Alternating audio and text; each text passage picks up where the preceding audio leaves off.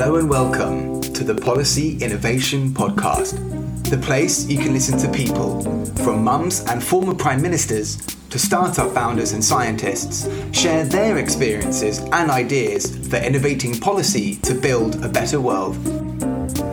Today, I'm very excited for our first in real life recording with Esther, co founder and CEO of Hundo, a platform connecting forward thinking employers to Gen Z talent. Esther, welcome. What an intro. Tell us about you. so, I'm uh, Esther O'Callaghan, co founder of Hundo.careers, which is a new um, HR edtech talent platform looking at how to well, honestly, um, how to tackle youth unemployment and hopefully end it um, because um, young people are, they've always been having a hard time in the jobs market, really. And now, um, with a lot of stuff going on in the world, it's kind of getting. It's kind of getting worse. Um, so we started out wanting to see if we could build a platform that could change that. Awesome. And how do you go about trying to solve that?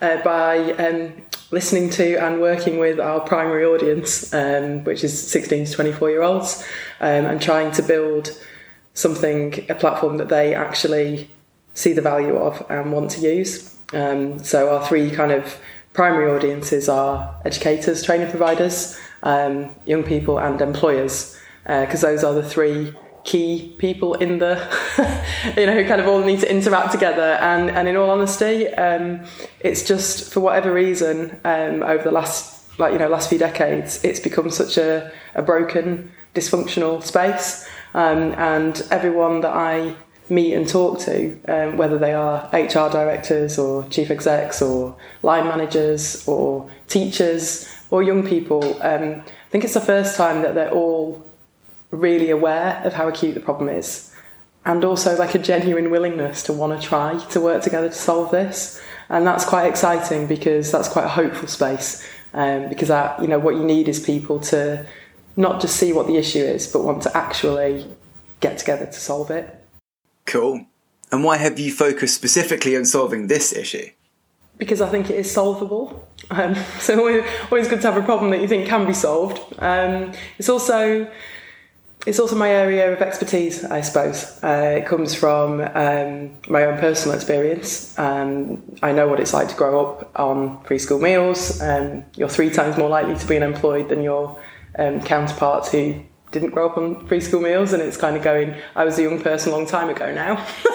Um, but it's sort of going like it hasn't really changed. You know, that sort of perpetuation of intergenerational poverty seems to just keep going, no matter what government is in power, no matter what policies are in place, it, it kind of remains this stubborn issue. And I think for me, I've worked on the I've worked on the hard edges of um, what happens when young people don't have opportunities. So not just my own experience, but um, seeing it repeated over and over and over again. Uh, you're looking at you know kids who grow up in care, um, young people who come out of youth offending units. What's the world for them? Um, and you know, it's almost like you make mistakes as a child or a young person, and you are punished for life. Um, and, and I find that really difficult to accept. Um, and I think because I've seen I've seen the damage that it does. Um, I worked at Big Issue in the north as one of my very first jobs, and I read the case files of a lot of the vendors who are on the street. Um, they may be adults now, um, but you could see how they'd ended up on the street. You know that, that that combination of growing up in poverty, getting into trouble, um, ending up in institutionalised um, places, uh, youth offending, you know, criminal justice, um, and then all the mental health, you know, issues that go with that, and, and it's just this this cycle. Um, you know, for a lot of I worked a lot in um, you know kind of self harm, suicide. You know, it's always predominantly young people um, who are sort of facing. Yeah, just just a hopelessness, uh, you know, for, for a lot of them, and I, and I feel like um, I don't think I've, I've never really met a child who um, wanted to end up like that at 18. Um, and for me, youth and employment is kind of the product. Um, it's the outcome of not tackling child poverty. And that's a huge, huge issue that I don't know how to solve. Um, the bit I do know how to solve is taking those young people who, for whatever reason, find themselves in a difficult place and making it practically possible for them to actually get out of that and have a career. And the unemployment bit is going, ultimately, you need paid work to lift yourself out of poverty. Like, you can't do it without a job, um, and you can't get a job if you don't have the access to employers and the opportunities. Um, so, yeah, I could go on for a while.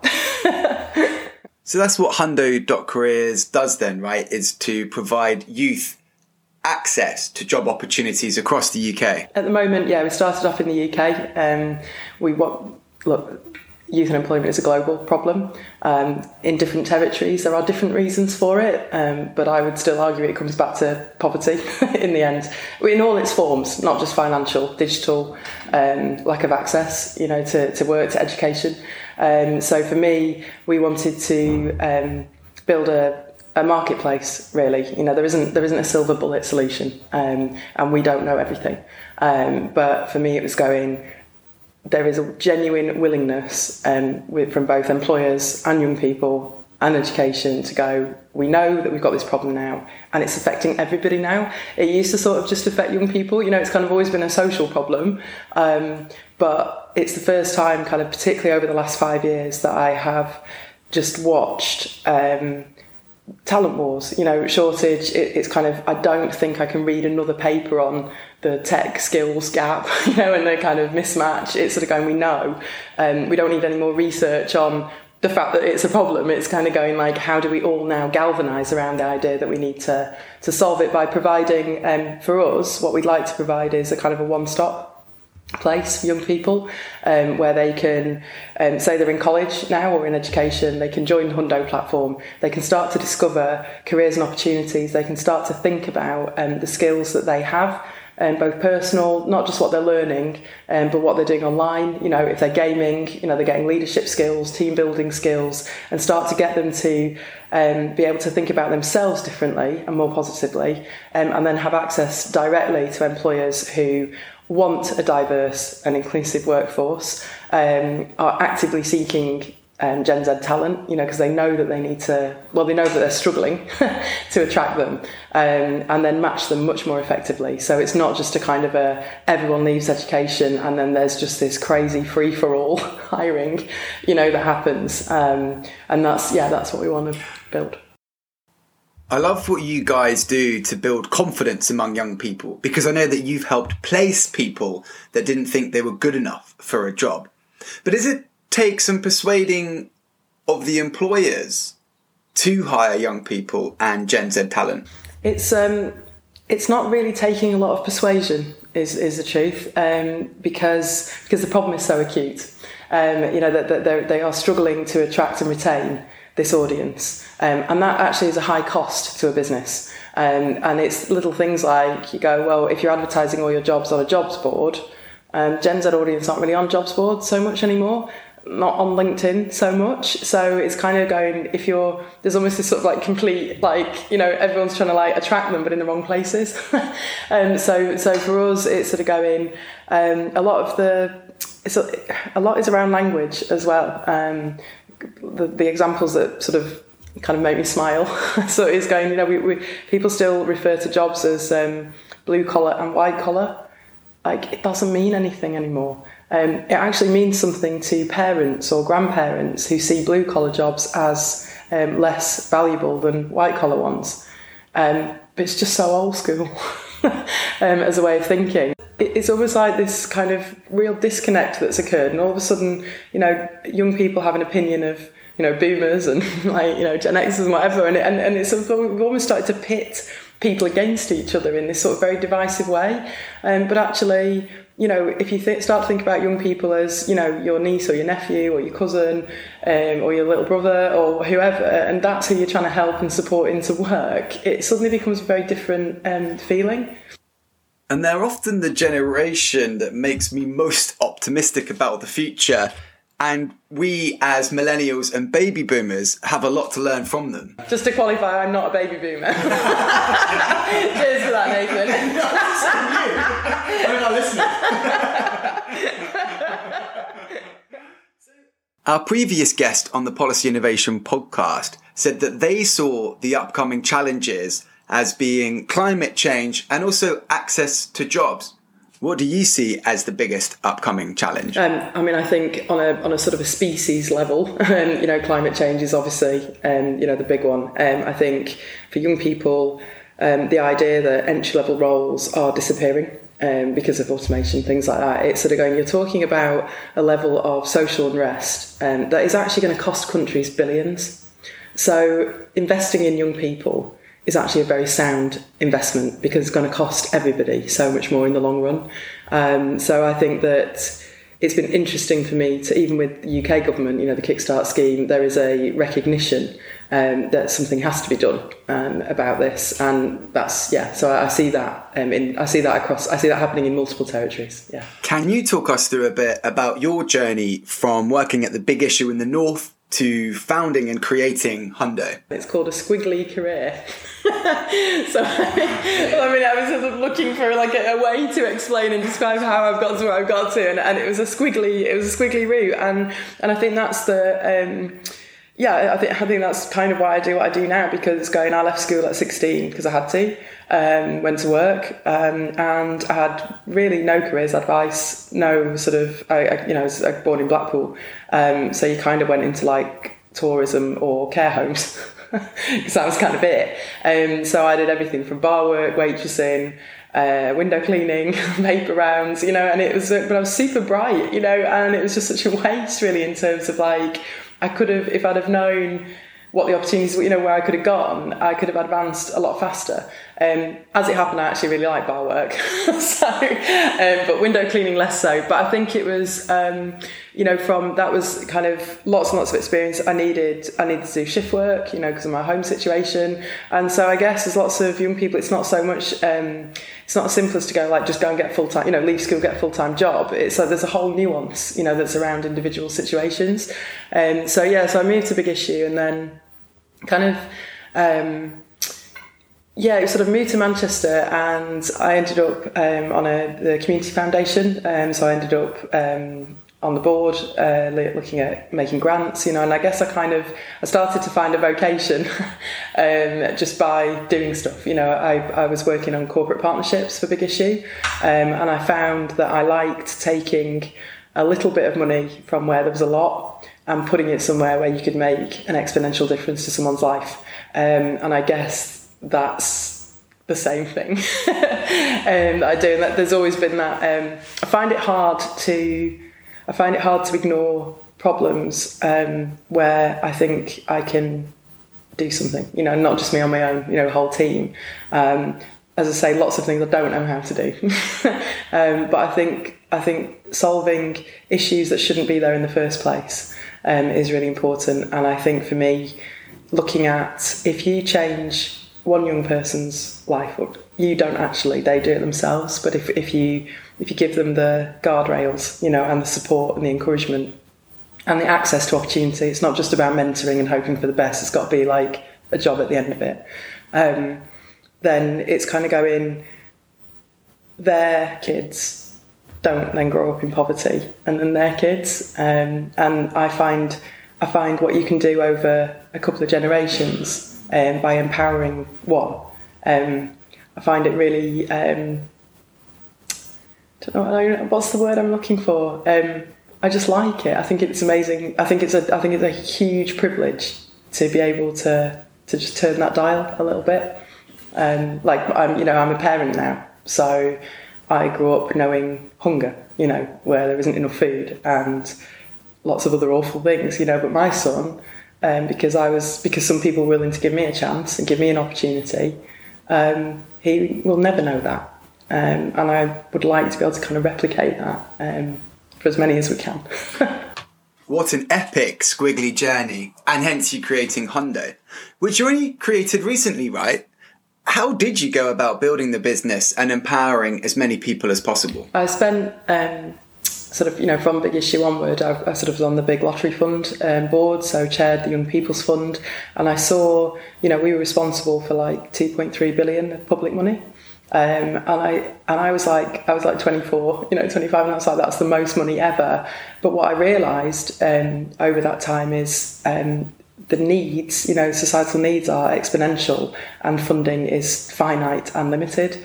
Um, so I worked in charity space for a long time and I was sort of going like, it's not, it's not a sustainable way to solve problems like youth unemployment. Um, and so I was running um, Recruitment Industry Foundation, looking at youth unemployment um, about five years ago. Um, and it was the same thing. I, it was the first time that I started to see, because I'd always been like self-employed. So like recruitment, hiring HR was like a dark art to me. I'd, you know, I'd never really come across it.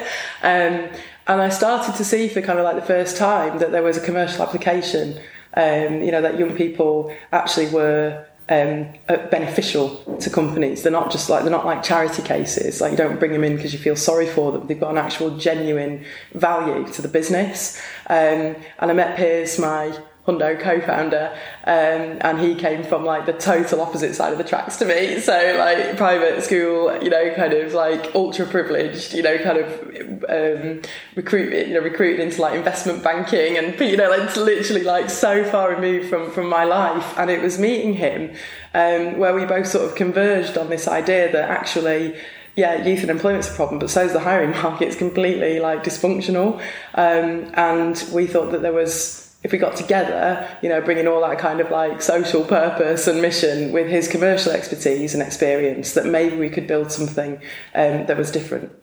Awesome. And then you're like the yin and yang for each other which will only strengthen the business and I hear has led to some exciting results. Yeah, it's that um, that overnight success that's taken me uh, 25 years. Yeah, so, uh, we were um, so we, we were backed um, last year uh, by um, three wonderful humans, uh, Michael Whitfield, Chris Bruce, and Paul Huntingdon, who um, had got to know me when I was running the charity, and they um, invested in Hundo um, very early to give us the chance to kind of see if this was something. You know, we, we know that we can solve, we know that we can help young people get work, but we wanted to know if we could do it at scale because the problem is so big. Um, so they gave us some seed, uh, small seed funding um, to get going, and um, we closed that round in the second week of the first lockdown. So that was fantastic and terrifying and awful. Um, so so we had to really hard pivot our business model because it was all about getting young people into offices and work and you know kind of interacting. Um, and um, actually, it was it was pr- probably for the business it was probably the best thing that could have happened because it made it forced us into looking at um, virtual, remote, you know, what this new world looks like, um, and, and therefore building out a tech platform to support that. So, um, so the so the, the good news on that is um, they backed us again, um, and then some other people decided to back us, um, and then um, Ascension VC uh, came in as our lead um, fund, and uh, we have just closed our seed round at um, just over two million dollars. Wow, epic! and terrifying. but it's it's amazing for me because it's that um, it's that validation um, piece to go. There is that that sort of core belief, you know, all of these years, and then when people can actually see it and see that there is um, a scalable solution, um, that is really really exciting for us. Yeah, that, that is it. Well, congratulations. Thank you. So you've raised two million dollars you've created the platform for people to find work and employers to find people. What's next? So we are launching our first campaign, uh, which we're calling the Hundo 100, because for those who don't know, Hundo means 100%. Um, and that's the first 100 companies who are coming onto the platform to work with us uh, to really start to tackle this problem together. So that is going to keep me busy for the next year. no, no rest for the wicked, hey? Apparently not. No. So the next bit is we um, we've been able to you know hire in our team, which is great because just the two of us until then. Uh, we obviously our you know our first hire was Gen Z, and he's been absolutely brilliant. And I would like fifty percent of our workforce always at least um, to be um, Gen Z. I think that. Um, that you know young people are brilliant for business. And i guess if i'm i'm always a bit like if i'm asking other people you know if i'm telling other businesses that they should be doing this then we you know we kind of have to live and breathe that you know ourselves. Um, so that's um, you know that even just being able to create jobs just because we exist is like a really nice feeling. Um, the main things that we'll be doing um, is obviously really building out our tech um, capacity. Um, because obviously the more people the more companies we can onboard the more jobs we can create that's kind of one side of our platform. The other side is looking at um, ultimately um, young people are stuck in education um, until they're 16 to 18. It's mandatory. Education is a long way behind the future of, of the workplace. It's one of the problems. Um, and I think it's going to take a real long time for them to sort of like get to grips with this.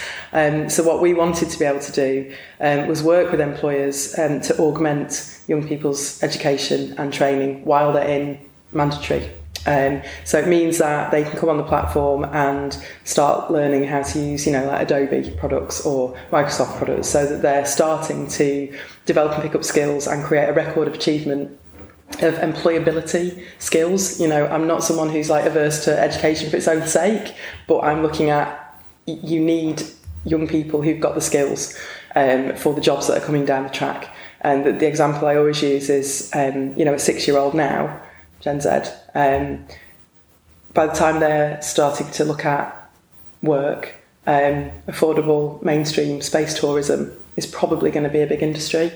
Um, you can't really expect education to keep up with that kind of pace of change. So what we're trying to build is, um, you know, rather than like slagging everyone off about what they're not, you know, oh, education's this or whatever, is just going, how can we build a bridge um, that can support um, young people to uplift them and kind of take them through the process into their career. Cool. So it's not only making the market more efficient by empowering young people to find work, but it's also a platform where young people can upskill themselves to prepare for the jobs of the future. Yeah. That's awesome. If you could implement one new policy innovation to help end youth unemployment tomorrow, what would it be? Um, I would set up a Gen Z political party um, because I think that they, I think young people are um, left with the the uh, what's the word. Um, you know the choices that adults make, young people seem to pay the price for, and they don't have a voice in that. Um, and I actually think that they should have a seat at the table. Great point and idea. Well, thanks very much, Esther, for your time today. I really enjoyed speaking with you, and I'm looking forward to seeing Hundo helping to tackle youth unemployment. Thanks, Nathan. If you're an employer looking to hire Gen Z talent or Gen Z talent looking for jobs, do check out hundo.careers. If you liked what you heard today, please do subscribe or follow this podcast on your preferred platform to stay up to date as episodes are released. Thanks for listening.